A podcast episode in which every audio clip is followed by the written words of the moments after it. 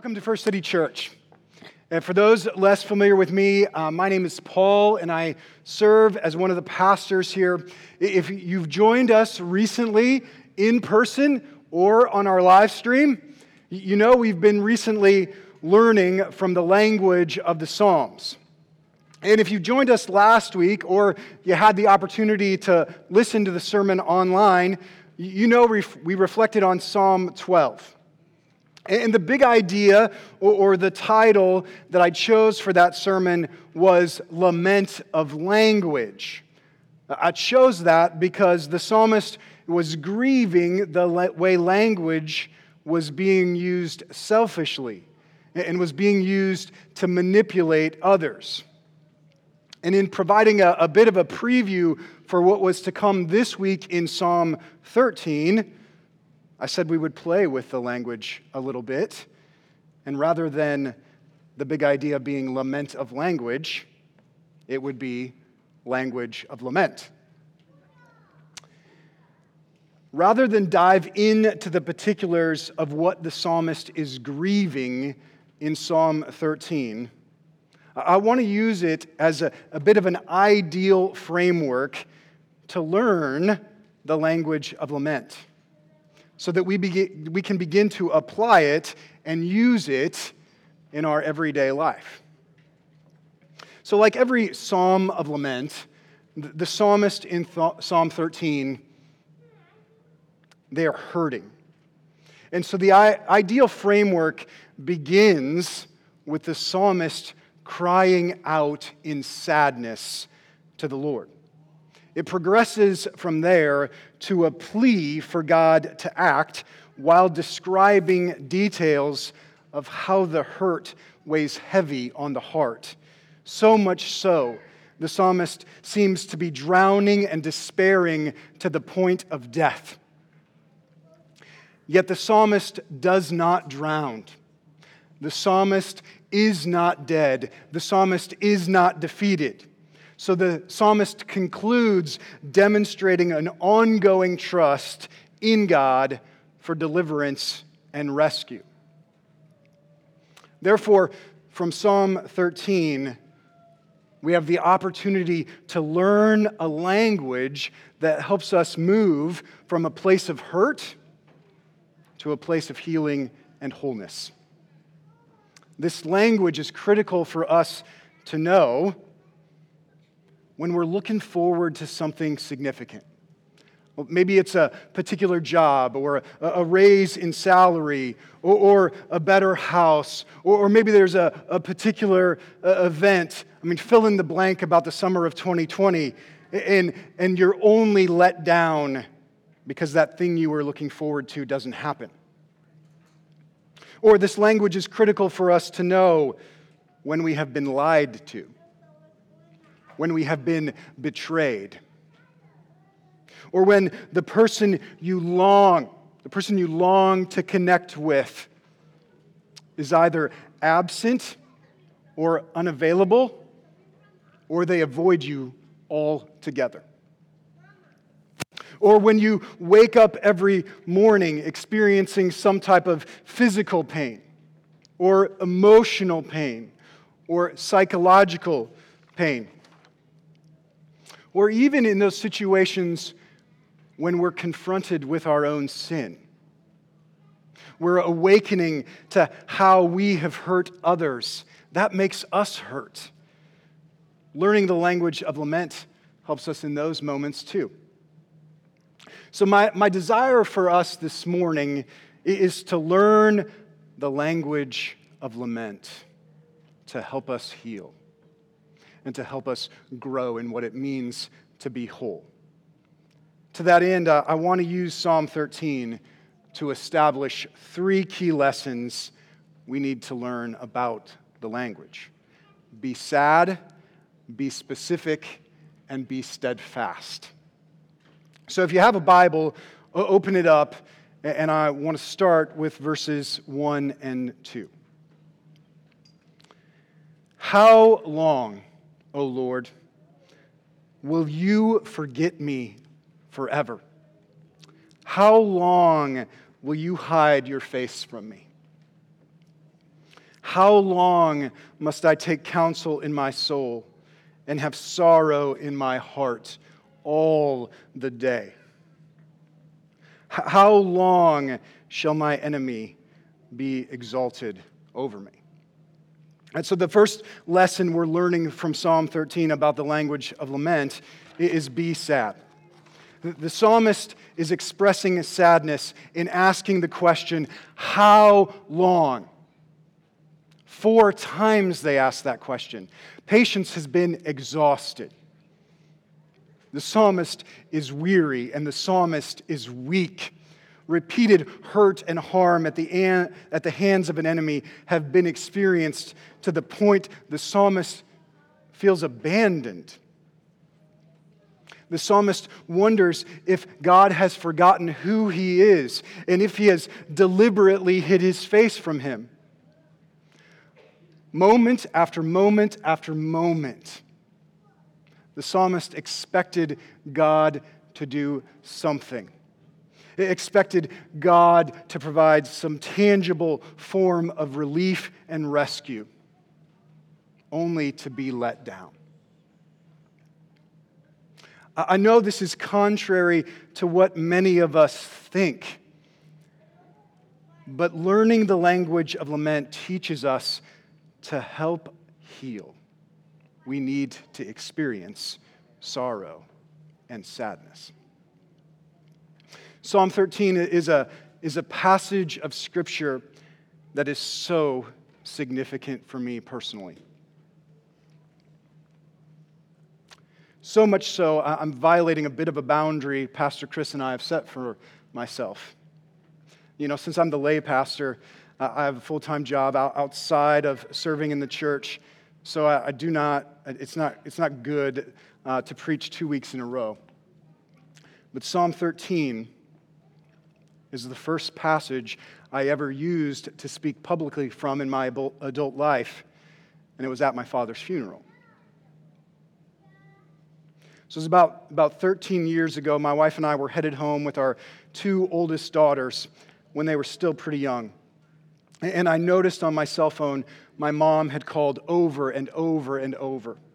My father had been in a rollover accident and suffered a burst fracture in his spine. He was paralyzed from the chest down. He was struggling to breathe. It was not good. And, as his oldest son, when I got to the hospital room, I hurt. That call was the beginning of more and more and more moments filled with hurt. My father's diabetic kidneys went into failure to the point he needed dialysis to live. Uh, I received calls in the middle of the night telling me his medical team had to use the crash cart because his heart had stopped. Because his brain had been deprived of oxygen when his heart stopped, his level of consciousness was wavering. Because of his limited mobility, his skin broke down to the point he experienced what they call bed sores. Those bed sores became a lingering source of infection. He essentially lived in the hospital continuously for nearly two years before we made a decision to bring him home. When I hurt, Psalm 13 was the language I learned to be sad to help heal. Rather than forcing myself to smile, I learned it was okay to sob. Rather than remaining silent, I learned it was okay to shout out in agony. Rather than shutting down questions and doubts I had about God, I learned it was okay to say them. And rather than responding to the question, How are you? with an obligatory I'm fine, I learned it was okay to say, I'm not fine. Things are really hard. I don't know how to make sense of the world right now. I don't understand what God is doing. I feel so alone. I feel so defeated, and I feel so disillusioned. When you hurt, the language of lament teaches you to be sad to learn how to heal and to be whole, this is the first lesson we take from Psalm 13. The second is be specific.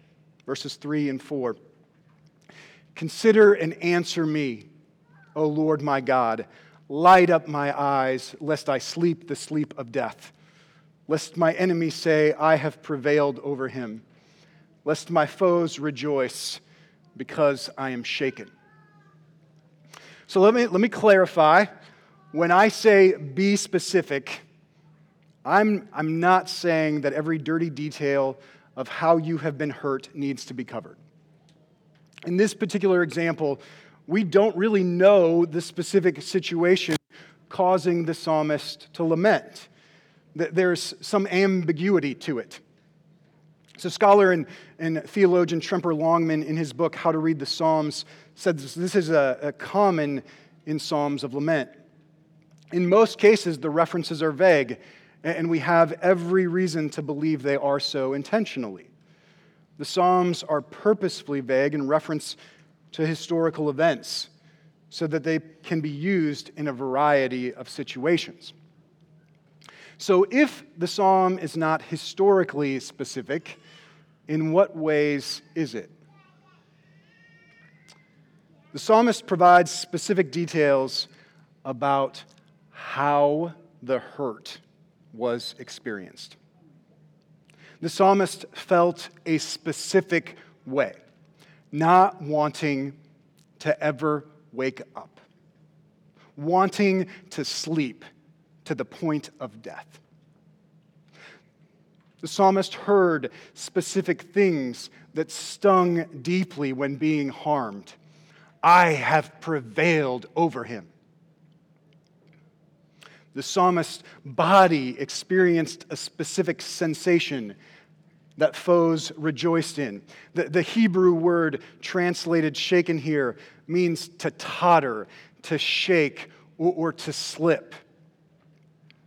Some of you might refer to something like this and call it a death blow. Your gut aches. It's hard to stand up. It's difficult to keep your balance. You are shaken so much to the core, it messes with your body. In being specific, it is not, it is not sufficient to use the language, I was abused, or I was neglected, or I was abandoned, or my husband or my wife was unfaithful. This avoids sharing specifics of how you hurt and the unique sensations your body experienced in the moment. We don't like discussing those details because it often feels like a descent into death. Like how I felt when my father had finally made it home. And as I was doing the stretches I was trained to do, his leg snapped because it had become so brittle. Or I, how I felt when I talked to my mother about the possibility of discontinuing dialysis so, so he could come home one last time, even if it was to die, rather than remain at the hospital continuing a decline that would not be stopped. That language you use, I can't go there. I can't talk about it. Those are the specifics that need to be shared. Now, I'm not saying by any means those details should be shared with anyone and everyone. But you should be able to go there with the Lord. And you should be able to discuss those details with a pastor or a loved one or a licensed counselor. Because those details that feel like death, they cause far more destruction than you realize.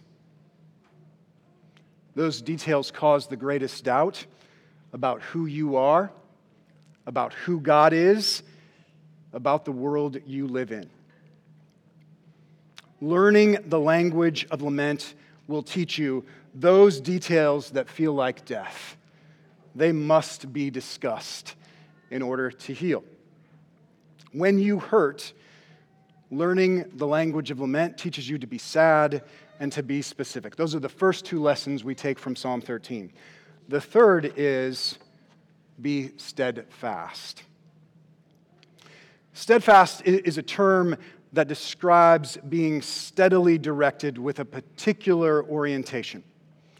For the Christian, that means being steadily directed with an orientation to worship and serve the Lord. So Psalm 13 concludes like this in verses 5 and 6. But I have trusted in your steadfast love. My heart shall rejoice in your salvation. I will sing to the Lord because he dealt bountifully with me. The last two verses, there's this significant shift. The demeanor is different, the disposition is different, the declaration is different. I don't know how many of you have seen the movie Up. This is one of my top five favorite Disney movies of all time. But one of, one of the things that makes us laugh, or at least makes me laugh, is that the movie, in that movie, is how the, the talking dogs easily become distracted. They're focused on something, and then all of a sudden they're focused on something else. So, in classic dog fashion, in that movie, it's a squirrel. Here, here's the language from one of the scenes as a dog named Doug introduces himself. I'll try to even put myself into the character. My name is Doug, and I have just met you, and I love you. My master made this collar, and he is good and smart and good smart master, and he made this collar so that I may talk. Squirrel! He pauses and looks and then returns from being distracted. My master is good and smart. The psalmist has gone from expressing sadness to rejoicing and singing. It makes you wonder is this a different person? Is this language, should it be part of a different psalm? Did the psalmist get distracted? Did something happen that helped shift focus from one thing to another? In nearly every psalm of lament, a similar type of shift takes place. And that shift is not due to a change in circumstances. There is no squirrel distracting the attention of the psalmist. We tend to embrace this mindset you can either be sad or you can rejoice.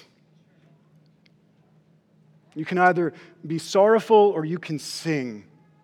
The Bible does not reinforce such a distinction. When you are steadfast, you can be filled with sorrow and you can sing at the same time. Even when you feel like God has abandoned you, you don't abandon the belief God is your source of rescue and deliverance. So, in the midst of sadness, in the midst of sorrow, in the midst of gauging specifics you associate with dying and death, the psalmist is able to rejoice and sing. This is what being steadfast does when dealing with significant hurt. Okay, we've, now that we've established with the language God has given us to help us heal when we hurt, to be sad, to be specific, and to be steadfast. I want to I want to explore some ways we work against healing. There are a number of things we can do that will not help to heal. This is like the person who injures their leg. In so many ways that may be well intentioned, they prevent healing from taking place. Maybe they take some drugs to reduce pain and inflammation, and those drugs actually inhibit the healing process of the bone. Maybe they believe the best medicine is rest, and so in resting, their bone becomes much weaker in the process. Or maybe they embrace a philosophy of no pain, no gain. And so they injure that leg over and over and over again. Or maybe in an effort to escape from their pain, they use painkillers, causing much more destruction in the process. Here's the real reason I wanted to, to deliver the message from Psalm 13. When we Christians hurt, there are a number of things we do that work against helping us to heal. So, one of the first ways we work against healing is stifling sadness. I wonder when you hurt, do you know it's okay to be sad? It was a few weeks ago, our, our, backyard neighbors who have shared a yard with us for several years, they were moving to St. Louis. And so our youngest daughter, Olivia, she had grown to be really good friends with their oldest daughter. And on the last day before the move, they spent hours together. And when this friend finally left, Olivia was struggling with the moment. So I, I picked her up and I said, Hey, do you know, do you know it's okay to be sad? She shook her head no. Her mommy took her over to the couch and her mommy began to weep. And seeing her mommy's tears, Olivia was convinced it was okay to be sad. And she began to cry. Are you convinced it's okay to be sad? And perhaps a better question is as we reflect on the language of Psalm 13, do you know it's okay to be that sad? To get to a point you expose and express raw emotions to God. And that raw emotion is a type of anger and accusation that is not directed externally at some enemy, but vertically to God. For many of us, expressing and exposing those types of raw emotions of sadness to God goes too far. I mean, could you, could you imagine praying to God, How long, O Lord, will you forget me forever? Or how about using the language, Why, O Lord, do you stand far away? Why do you hide yourself in times of trouble? That's Psalm 10:1. Or, My God, my God, why have you forsaken me? Why are you so far from saving me from the words of my groaning? Oh my God, I cry by day, but you do not answer, and by night, but I find no rest. That's from Psalm 22, verses 1 and 2. Or what about my tears have been my food day and night, while they say to me all the day long, Where is your God? That's Psalm 42, 3. Now, I'm not saying by any means we should be crass or disrespectful in how we address God. We should not declare God to be evil. But do you know it's okay to be this sad? Or do you feel like in your sadness you need to be put together? Adam Young is a Christian counselor with a regular podcast I sometimes listen to called The Place We Find Ourselves. And he says this Many of us have grown up in a Christian culture where it was flat out wrong to experience anger at God. It was wrong to ever feel abandoned by God or to ever feel a sense of disappointment in God, abandoned by God, or anger at God.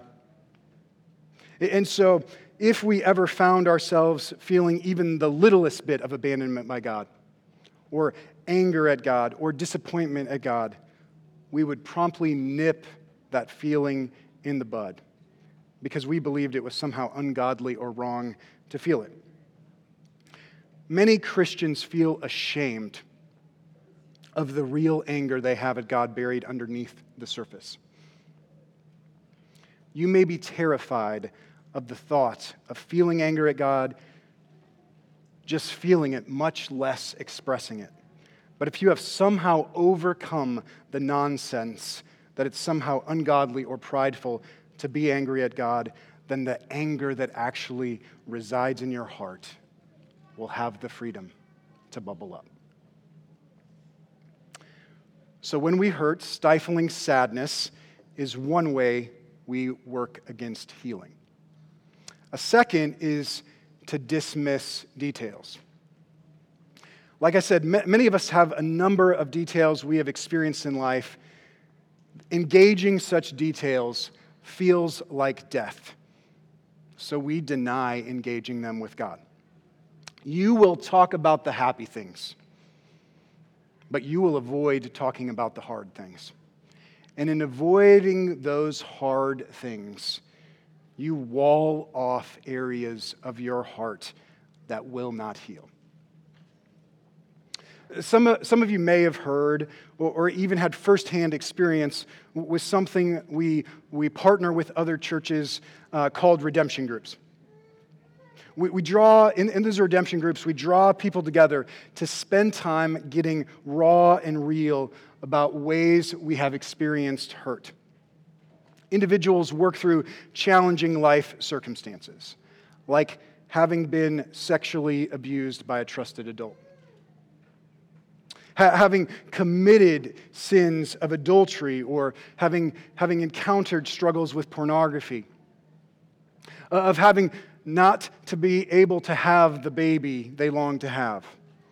Or, or struggling to have the relationship with a mom or dad they were designed to have and the culmination of the redemption groups is for each participant to write a song, to discuss the details that cause the most pain.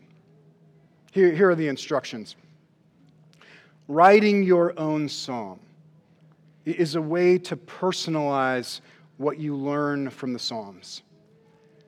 The goal is to let the Psalms teach you how to talk to God about the most difficult parts of your life. And then write something that expresses your heart to God honestly, openly, and in faith. So, what details are you prone to dismiss? What situations can you not describe even to your God? Was it the day your parents delivered the news they were divorcing? The night you were kicked out of the house? The, the day you received the unwanted medical diagnosis? Your experiences of being sexually misused and abused? when you were hurting and you didn't have a parent available to you that would listen to you. When you were delivered the dramatic details of how he died or how she died. Take time to talk to God about the most difficult parts of your life. Maybe even spend some time writing a psalm do not dismiss those details.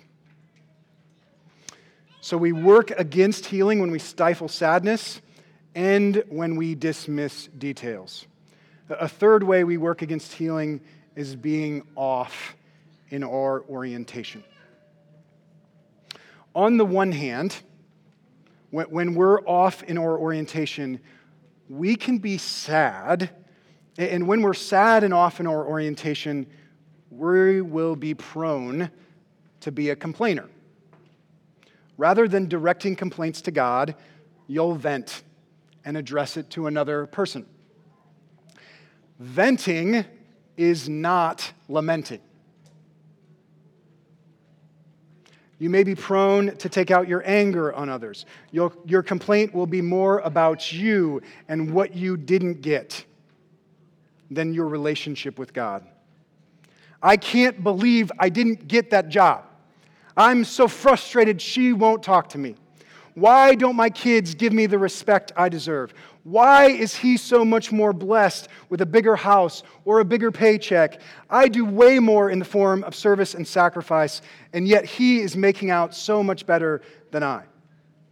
Directing our complaints in other directions reveals a lack of faith we do not believe God wants to hear about our disappointment. We do not believe God is our refuge. We do not believe God is big enough to bear our hurt. And so when you are sad and off in your orientation, rather than experience healing, you will be prone to be a complainer. On the other hand, when we are specific but off in our orientation, we will be prone to be a victim. The details of how you hurt will define you. You, you'll, you will descend into what feels like death, and you will stay there. And so you will believe you stink in the sight of others. You will see yourself as defeated. You will believe you are slaves and others are your oppressors. And so, in the midst of sorrow and sadness, you will be unable to rejoice and unable to sing. And so, when you are specific and off in your orientation, you will be prone to be a victim. In learning the language of lament, you learn to uphold a theology your God rescues and delivers even when you hurt. So, learning that language, it helps us grow in understanding how God leads us to move from a place of hurt to a place of healing and wholeness. And that language, that language uh, uh, of lament, how it progresses, it should be, should be kind of familiar. Th- think about it for a moment. When we were a people in our sin, experiencing sorrow and sadness because of the separation we were experiencing from God, God separated himself the Father surrendered his only Son to be a sacrifice for the sins of his people. The Son cried out in agony, in sorrow, while his bones were crushed and his body bore the bruises. Uh, there was a Savior who, while he hung on the cross, he drowned and then descended into death. And yet, on the other side was not defeat, it was resurrection and rejoicing. The language of lament is the language of the gospel. It is the language that leads to life. Understanding it leads to us experiencing healing and wholeness. So when we hurt, be sad. Descend into the details that sometimes feel like death. And know our God rescues and our God delivers. In learning that language, even when we hurt, we will be able to rejoice and we will be able to sing.